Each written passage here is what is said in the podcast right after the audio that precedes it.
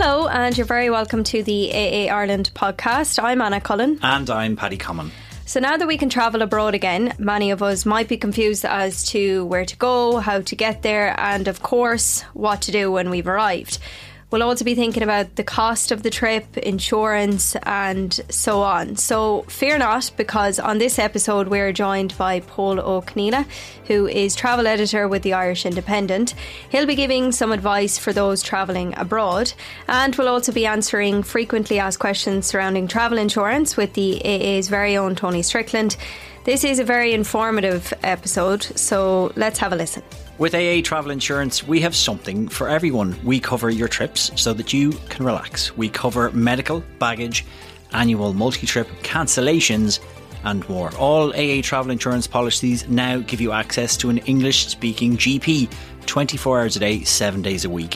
While you're abroad through the Doctor Please app, our cover for COVID 19 gives you the peace of mind you need for a stress free return to travelling. To find out more, go to theaa.ie AA Ireland Limited, trading as AA Insurance, is regulated by the Central Bank of Ireland.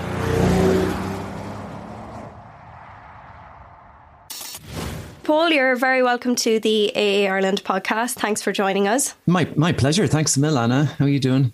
I'm good. So, look, how long have you been in this industry and what drew you to travel writing? You're asking me to go back BC there before COVID. I, my my sense of time is so disrupted at the moment after the couple of years we've just had. But yeah, so I've been I've been writing and reporting on travel or oh, at least 20 years at this stage and I kind of I'm in a position where I straddle old worlds and new. When I started out, I was very much traveling with stuff like travelers' checks and phone cards and booking my flights in the travel agent and, you know, uh, not able to research on social media. And I've gone through that huge game changing decade or two that we've we've just had um, been reporting on the rise of online booking and Ryanair and and traveling right throughout that through the explosion of Instagram and and all that that's done to change the way we book and and um, share our memories of our holidays. And then most recently of course this this crazy disruption of the pandemic that we've just had. And and like everyone else i'm just emerging from it now trying to figure out what's changed what stayed the same but I still love travel. I've never lost that. Yeah, well, look, you you've been through it all, and you you touched on it there that you know people are emerging now and they're starting to travel again. So, if people were looking to go abroad but they really weren't sure as to where to go, or they're just confused and they need a bit of advice, I suppose that's that's why you're here today. You have some top city breaks that you're going to talk to me about. So I suppose we'll start yeah. with the UK, Edinburgh, yeah. London. Do you want to talk about those? Yeah, of course I can. But before I, I jump into those, I'll just give you a, a quick general pointer if you're listening and you have your, your dates are flexible you're in the best position so if you're not tied to a school holiday or tied to a particular time uh, particularly in peak season if you can go off peak if you can go midweek and if you can just you know, go where the flights are cheapest at a particular time, you are going to get the absolute best value for your money. But if you want to go somewhere like Barcelona or Malaga in peak season, you're going to be faced with longer queues and higher prices. So just put that out there. If you have flexibility, you're in in the driver's driving seat at the moment with regards to travel. Um, so yeah, the UK is, uh, I, and I just got back there. I was in London uh, a couple of weekends ago, and it was one of those moments just walking around the city and looking at these iconic sites Big Ben, Westminster, the Tate Modern, walking along by the Thames, where I just had that kind of eh, you know that dose of electricity that you get for being overseas. You kind of we were quite institutionalized by the pandemic and then to get out there and explore again you, you just remember that fizz it puts in you. And i love that. London is an expensive city. I was reminded of that when i started trying to book hotels. Search like you think dublin's bad. London is is a couple of multiples of that. But um a couple of things I would tip there for anyone going first time repeat visitor. Check out Borough Market. It's a gorgeous, uh, open, undercover space where they have all kinds of cutting edge food. You know, there's great tacos, there's great Spanish food, great pies. Monmouth Coffee is there serving some of the best coffee in the city. And I always try and take in a, a museum or a gallery when I go to uh, London. And I don't know if you're the same, but I went to the Tate Modern this time and just walked around that that enormous industrial space and you know kind of seeing the new art from people you've never heard of and then other classics like be it Rothko or Matisse or that just side by side and it's free yeah, which is I was always there a tonic myself in London. recently as well. It is very interesting. It's great. Yeah, and and you know what? Right beside it, uh, kind of this kind of connecting line between our pre and pandemic, our pre and post pandemic trips is the National COVID Memorial, which stretches for a kilometre along the banks of the Thames.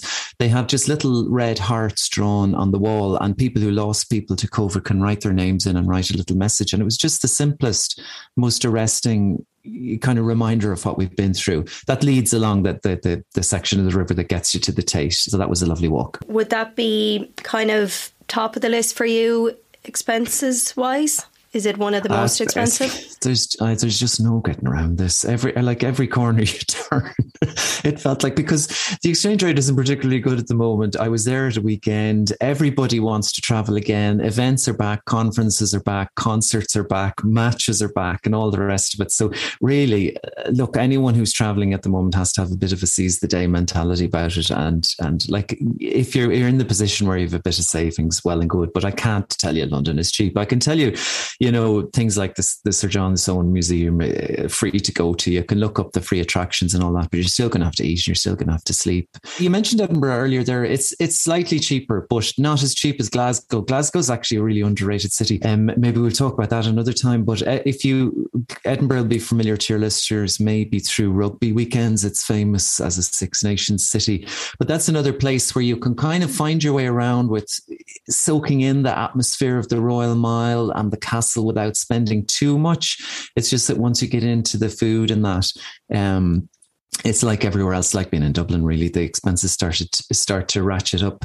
But uh, I love Edinburgh. I just this sense of a city that's that is layered like an onion. Literally, if you dug down into the Royal Mile, the secrets and the layers of history that are buried there are just extraordinary, and that really comes to life in that city. It's super elegant and Cost wise, then, between London and Edinburgh, on average, what can people expect to spend? Oh, God. Well, on, on uh, you're catching me on the hop there, but when I was trying to book in London, um, it was very hard to find a double room, say a three star standard for under four or five hundred quid for two nights. So you, I'd, I'd say similar enough prices for Edinburgh. But if you can go midweek and if you can go in September, October, um, which are really sweet spots for travel. In terms of expenses, um, money.co.uk did a survey recently looking at the most expensive cities in Europe, and they, they did it by totting up the average price of Airbnb, bus fares, uh, a meal out with a glass of wine, and they, they totted up the totals. I was surprised to see Edinburgh landed a little bit above London. There were some other usual suspects on the list, like Oslo and Copenhagen. But can you guess what topped the list? Oh no! yes, Dublin. Yeah, I was thinking. So maybe there's a reason to, to scoot away for a weekend. Maybe you'll actually save money. Maybe this podcast is coming, coming at a good time for people. So look, we'll move on then to Spain. So you mentioned Barcelona earlier. Bilbao as well yeah. is on the list. So could you talk me through those two places? Yeah, I think these are two kind of they they they they counterpoint each other nicely. These two cities. People think of Spain and and and cities, and Barcelona is one of the first ones that come to mind. And I get that it's just iconic. It's it's one of those places where you're standing in a square, you're standing by La Barceloneta beach, um, or you're in the Sagrada Familia, Gaudi's fav- famous cathedral, looking up, and you just feel this intoxicating sense of place. Like you you could not be anywhere else, and you just want to be at a tapas bar and you want to eat fresh anchovies and you want to go and get a beer and walk La Rambla. And it's one, it's like what we were describing there in London, that sense of, wow, I'm in a movie set kind of a feeling that that that adrenalizing effect of travel. Um, the the downside of Barcelona is that everybody else wants to do that too. So you can, wherever you, you you you try and sit or whatever you try and visit, there's hordes of other tourists trying to do exactly the same thing. It was a poster child for over tourism before the pandemic. They actually had stopped building new hotels there, and we're trying to figure out how to get a, a more higher spending, longer staying tourists there that would contribute more to communities flip that to Bilbao, which is in the Basque country. And I, I went there as during the pandemic in one of the lull periods when it was safer to travel. And just, I was really struck by this. Bilbao is a city that was an industrial port for the longest time in the 20th century. And then in the 90s, as the industry started to decline, they decided to really get stuck into design and art. And I don't know if you've seen the Guggenheim Bilbao. Um, it's it's it's a Frank Gehry designed um, museum that just with these shimmering titanium like scales, almost like a giant fish or set of sails sitting over the river amazing space, amazing art, uh, you know, large, huge pieces, Jeff Koons, other artists. And it's, it, they, they talk about now the Bilbao effect. If you build it, they will come. And tourists have come to Bilbao. And around this has sprung up other galleries. The, the Mercado de Ribeira there has gotten a whole new lease of life. It's another little space where, you know, you can walk around and smell the smells and see the pinchos and sit down and have a lovely feed at you know, two euro per pinch or that kind of thing, or 150 for a can of beer. So it's uh, it brings that whole Basque element. It's in northern Spain. It's less tourists, but again, you know, this is all relative. If you go on a Saturday in July, you're going to be queuing up. But um, they're yeah, they're two gorgeous cities. You're making me want to go back to these. I places. know you're making me want to go to them in the first place. So, uh, cost wise, then between Barcelona and Bilbao, what what on average can you expect to spend? Yeah, so you're not going. These both the, Spain is relatively speaking cheaper than the places we've been discussing. It's a broad kind of truism that Southern Europe is cheaper than Northern Europe and cheaper than the UK and Ireland. So, it, but Barcelona, you'll pay very much pay a kind of a, a what would you call it a, a, mass tourism premium in in in peak season. So I don't know exactly how much you'll you know spend on an average per night, but I'd be definitely budgeting budgeting a couple of hundred euro a day um, there. But Bilbao, you'll find Airbnbs, you'll find accommodation that are cheaper and you won't spend as much eating out. And even though for somewhere like the Guggenheim, you, ha- you have to book in advance online these days, um, you still won't be spending as much. So, two places then that are on kind of my bucket list or on my list. I'm actually going to Lisbon soon and I want to go to Copenhagen in Denmark. So, Lisbon in Portugal and Copenhagen in Denmark. Can you talk me through those two places? I can. You have a tale of two cities there, and I can. I you probably know which one is going to be cheaper. Absolutely. Uh, Copenhagen is notoriously expensive. It's you, it's one of those places like Reykjavik in Iceland or like Oslo in Norway where you feel like you're hemorrhaging cash from the, the minute you get up in the morning. You know, you can get around it. You can. It's a fun thing to do in Copenhagen to rent a bike if you're into it. Everybody cycles there. There's great cycle infrastructure, and and it's it's makes it kind of cheap to get around. Um, you, you mightn't get a booking at Noma at this stage, but you can with a little bit of research, which is probably about 300 quid per, per, per uh, person at least. That's the famous three Michelin star restaurant. But there is a, re- a, restaurant called Host that I ate at that's got great new Nordic cuisine. It's it's, it's at a fraction of the price. Um, uh, in Nørrebro, which is kind of like the funky up and come. Well, it's no longer up and coming; it's totally gentrified at this stage. But kind of like uh, if Berlin has its Kreuzberg, Copenhagen has its Nørrebro. So definitely explore that neighborhood. You'll find really good galleries, bars, curious kind of shops. You know, it's a kind of place where you'll find a, a, really expensive gallery, but next door there'll be some guy brewing his own beer, or there'll be a vintage shop beside that. The places you love to rummage when you're when you're overseas, and um, it, it, for an interesting I, I don't know when you're going, but at Christmas time, the Tivoli Gardens, you've probably heard of them in Copenhagen. Yes. That's the world's oldest uh, and, and enormous oldest amusement park. And rumor has it that they're supposed to have given Walt Disney the inspiration for certain other theme parks in the states. But they, at Christmas, they're they're just lit up like a um, a chandelier. They're gorgeous. They have good mix of of kind of you know, uh, head rush rides and then cutesy carousel and street food kind of kind of a vibe. Lisbon, then you're you're flipping to a real. It, this is this is just Portugal seeping through your your your veins. You just sit down outside a cafe in a square with that old architecture around you, those mosaic tiles, and order a pastel de nata, if I'm pronouncing that right. Those little custard tartlets that they they a little pastry, they fill it with custard, and they then just cook the top with a little blowtorch so that it's kind of it's kind of uh, caramelized on top. You eat that with a little cafe in the middle of Lisbon, and then you will just get that feeling that I'm here. I this have arrived, and then you you have to try and stop at one though because if you start popping those tires, you won't you're going to end up coming seat. back about twice as heavy. But um, what would I need to budget for Copenhagen, and what would I need to budget for Lisbon? Are you going on a weekend, or or like what kind of time have you got available? Lisbon is a weekend. Um, mm-hmm. uh, Copenhagen probably I'm, I haven't anything booked, but hopefully, yeah. you know, nothing crazy because I would imagine that would have to be weekdays for it to be yeah. not crazy expensive.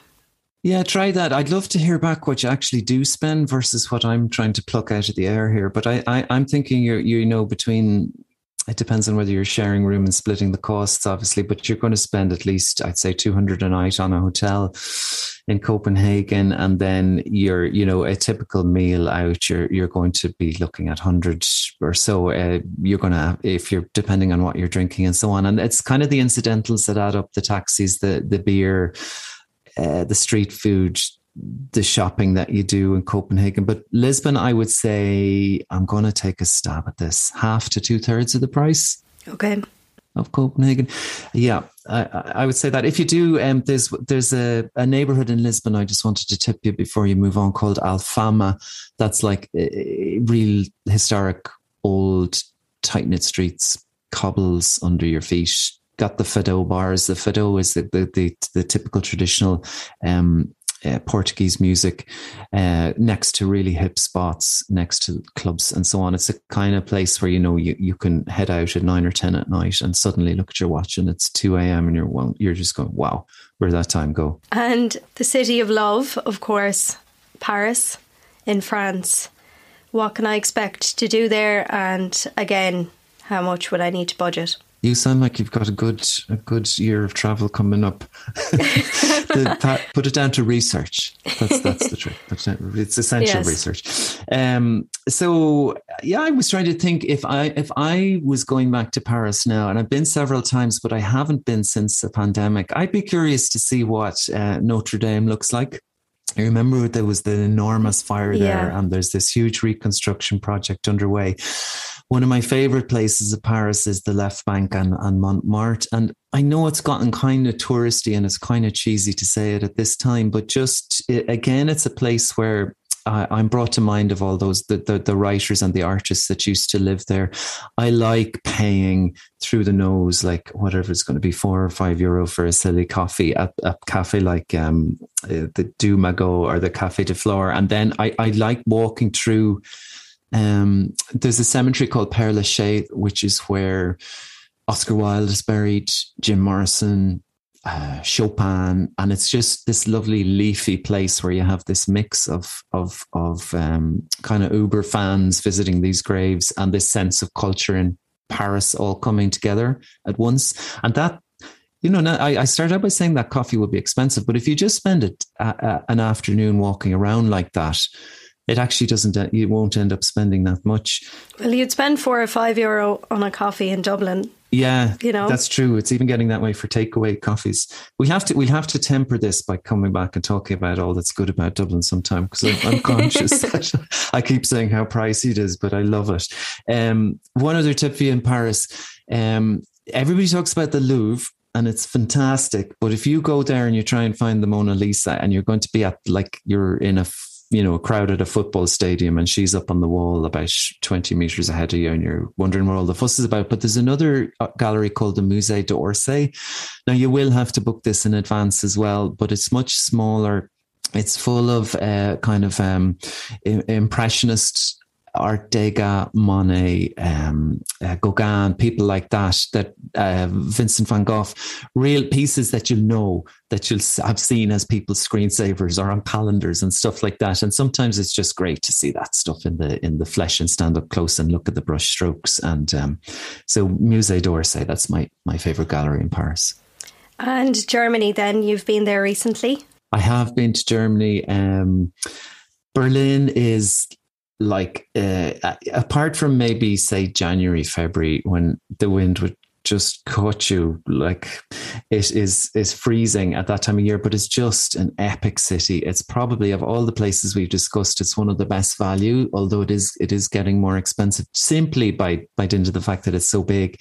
Great place for if you're into sort of politics into into 20th century history of Europe, obviously you have stuff like the Brandenburg Gate and, and the East Side Gallery, which is all the graffiti on the Berlin Wall, um, Checkpoint Charlie, and, and all that stuff. They even have a, a DD or or the, as they pronounce it, Day Day Air Museum that that takes you right back into what it would have been like living in the old East Germany, including one living room setup where they have actually tried to replicate the authentic smell of an old East German living room.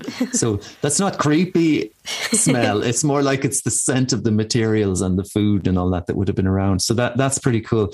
And but the most recent city I was into, I, I visited in Germany was Cologne.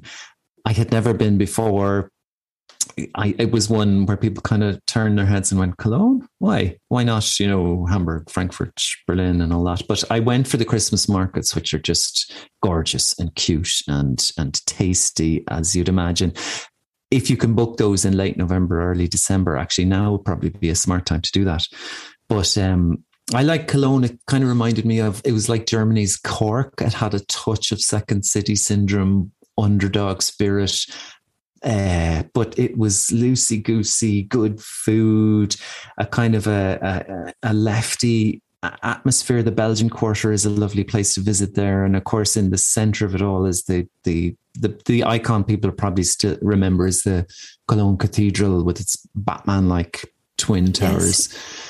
Um, I got about, I was trying to climb up to the top for a view of the city, but the, the older I get, the worse I am at heights. I had to start creeping back down after about 70 meters because you know, those old stone spiraling staircases where when you come to pass someone, you have to back up against the wall.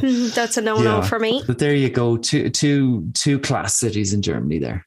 And just uh, finally, budget wise for Germany, Berlin, Cologne, what can we expect to spend there? Uh, so you're uh, going to do okay in those cities again. With my, my I, I'm I'm like a broken record talking about going off peak and midweek and all that if you can. But that's important. Even if you can yeah, even if you can kind of come back on a Monday rather than a Sunday when everyone else is traveling back, just that kind of working around the fringes of of demand rather than just saying, okay, we're going out Friday and we're coming back Sunday. Um, but Germany, you're.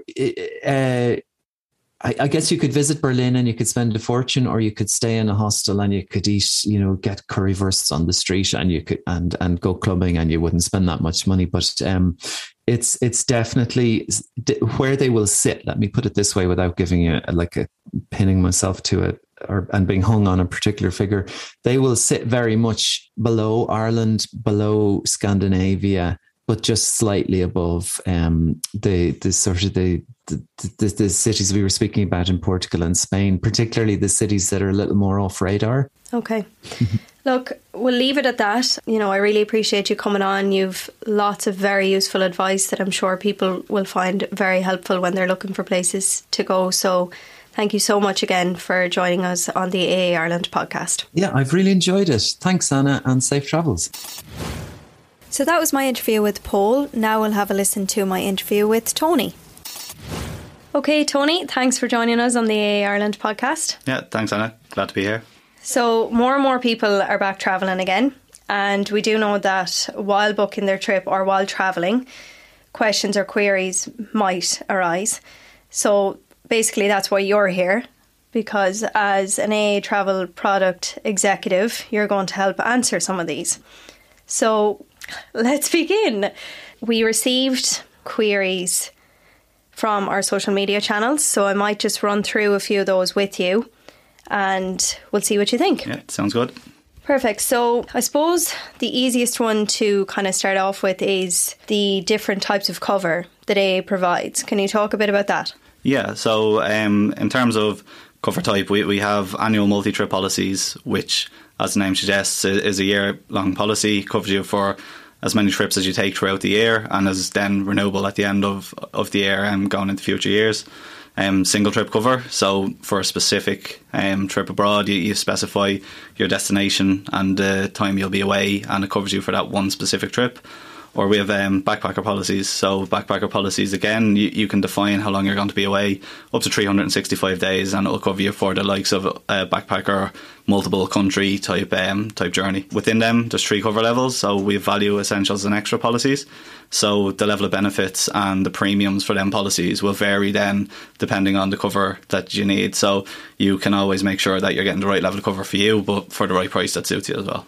And you can obviously talk to an agent, you know, call them up and, and discuss this with them, would that be the easiest thing to do, or would uh, going online and doing it be the easiest? Yeah, I think the, the online journey is the easiest. We, we have a good okay. good amount of information in there on the landing page, but our contact centre is always open if a customer needs to um, to call in and and discuss anything. So. Um, operating hours nine till six Monday to Friday, um, ten till three on a Saturday as well. So there is agents there if needs be. Perfect. And if you were or if you are an AA member, are there benefits? There would be benefits for the extra level of cover, so that would be our highest level of benefits um, as standard. But for an AA member, there's certain elements that get elevated again. So, in terms of emergency medical expenses, the policy um, under the extra level of cover would have 10 million worth of cover for emergency medical expenses. As an AA member, that would be unlimited but we would also have um, an excess free policy as well for AA members um, under that level of cover. Perfect. And another question actually that we got um, about travel insurance does it meet visa requirements? So, in terms of visa requirements, the, the minimum cover that you can get for uh, emergency medical expenses is going to be up to 3 million euro, and that's on our value policy. Um, that then goes up in stages to 5 million euro for essentials and 10 million euro for extra. Um, you just need to make sure that that's suitable in line with your visa requirements and that your travel policy is going to be in place for the entirety of your um, stay abroad. Um, when you buy the policy with us, we'll send you out your document pack. Um, so, if needs be, you can present your insurance documents with your visa application, and there's a table of benefits included there as well. So, it outlines the levels of cover you have if you need to present that to the um, visa officer. Does a travel insurance include COVID 19 cover, and what benefits as well does that give? So, yeah, all policies, so all levels of cover with the AA include coverage for COVID 19. So, it's as long as you don't travel against the advice of the Department of Foreign Affairs, the, the cover will apply and it will cover to the same level as any other claim that you would need to make. So, for example, if you need to cancel your policy due to isolating or having a positive test, you're, you're covered for cancellation. You'll be covered for uh, emergency medical cover abroad if you um, if you do contract COVID while abroad. You're covered to curtail your trip, so if you need to cut your trip short while abroad due to the DFA or a government body from the country you're in advising to travel back to Ireland, you can reclaim any lost costs for that. Or if you contract COVID 19 abroad and you have to extend your stay until you're getting a negative test, you can claim for extra accommodation. And the new Doctor Please app, then, um, so what is it basically and what benefits does that include? Yeah, so we're really happy to have launched this one. It's a new benefit for all of our customers, whether new business or renewing customers from the 1st of June and it gives the customer access to a virtual doctor while they're abroad. It's it's through an app called Doctor Please. So when the customer sets up or renews a policy from the first of June, we will send a link to download the app and an access code to register.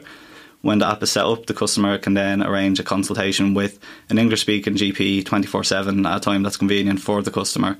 So um, it avoids the, the likes of waiting in a waiting room for a GP for a minor um, medical issue that you might have abroad. You can continue to enjoy your holiday and then take your call when, when you have it scheduled. Um, once your consultation is complete, if there's any follow up required, the doctor can recommend um, how to proceed. If there's a pr- prescription required, um, the doctor can either send that directly to the customer via email or can send it directly to a pharmacy of the customer's choice so the customer can go and pick up the prescription there. So um, it's a really, really nice benefit to have included. We're, we're, delighted to have gotten that included as part of our travel policy. Brilliant. So let's talk about then partaking in activities while you're abroad and in the unfortunate case that something goes wrong. Activities like riding a scooter, are they covered in a annual essential travel insurance? Yeah. For example. Yeah, so you, you would be covered. Um, it depends on the vehicle that you're um, you're in as well. So Okay. Um, the vehicle needs to be less than 125 cc's to be covered, and, and your coverage um, is for emergency medical cover. So, for example, if there was um, an accident, the cover applies to you only. It doesn't apply to a third party. Um, and there'd also be no cover for the vehicle itself or any personal possessions that may be in the vehicle um, that you're that you're in. And you know, if you had single trip coverage and you went skiing and you got injured, you know, what would be the process there? So, um, winter sports cover is something that can be added to a travel policy um, at the point of purchase. So, you would be able to um, complete your quote online, and you're then offered optional extras. And one of the optional extras included would be um, winter sports cover, um, which you can add then for um, both single trip and on our annual multi trip policies. if, of course, you, you add it to annual multi trip when you fall due for renewal, that will then carry through into your next year's insurance and be included in your renewal price. Okay. And do you cover pre existing illness? That was another question we got. So, pre existing illness, there is cover available for it, but it doesn't come as standard on the policy. So, um, once you set up your policy with us, we would then direct you to call our medical screening line. Um, they would then take the details of the illness and be able to provide you a quote for a separate premium to specifically cover that pre existing illness as part of your policy. Okay. Um, what I would say is that there is a very comprehensive list of what would be classed as um, waived conditions. So um, that's available as part of our journey when, when you're looking at the um, medical condition section. You, you, can see a list of waived conditions, and so that's online, is it? That's it. Yeah, online as part of the journey, and um, you'll be able to see whether or not you have a condition that does need to be declared, um, and, and then obviously pay additional premium if you need to cover for it. Another question: If I'm going away for the weekend in the Republic of Ireland, am I covered under my travel insurance? Yeah, so trips solely within the Republic of Ireland are covered. Um, it's on the basis that you've booked, or sorry, pre-booked at least two nights accommodation. Um, the level of cover is the same as it would be as, as any travel or any trip that you take. Um, so it's um, subject to the same definitions, the terms and conditions and exclusions of the policy booklet. Do Another question Do I need to have general health insurance to book travel insurance with AA? So it's not a requirement to have a general health insurance policy in place to buy a travel insurance policy. But if there is a private health insurance policy that covers all um, all travellers under the policy um, for 55,000 euro or more, you would actually be able to avail of a discount. Um, so when you're going through the journey, if you fall into that category, you can select that you have the private health insurance and um, you'll get a discount rate on your travel price. And if someone is pregnant and they want to travel, are they covered? Yeah, so the travel policy does cover you while pregnant as long as you're not um, travelling against the advice of um, a medical practitioner. It's important to note as well that some airlines, um, ferry companies, um, cruise ships, they'll have their own health and safety requirements as well. So not only um, making sure you have your travel insurance in place, it, it's important to check ahead to make sure that you're not going to be outside of health and safety requirements for um, any mode of transport that you're going to take. Okay, so finally, our children who are under 18, are they covered to travel with school or, you know, club trips? So, under the AA travel insurance policies, uh, a child under 18 is only going to be covered if they're travelling with a parent or a legal guardian. Um, I know you mentioned school and club trips. It's important to note as well that a child under 18 who is travelling with a grandparent, um, again, is only covered if the grandparent is deemed the legal guardian of the child. Um, it's, it's a question we do see coming through quite a lot as well. I do appreciate you taking the time out to speak to us on the AA Ireland podcast. Thanks very much. Well, I really enjoyed my chats with both Pól and Tony, so thanks to them both for coming on the podcast, and I hope you found the information useful. You can read more about travel insurance and holidaying abroad on the AA Ireland blog, the aa.ie forward slash blog. And you will, of course, find us on Twitter, Instagram, YouTube, Facebook, and TikTok.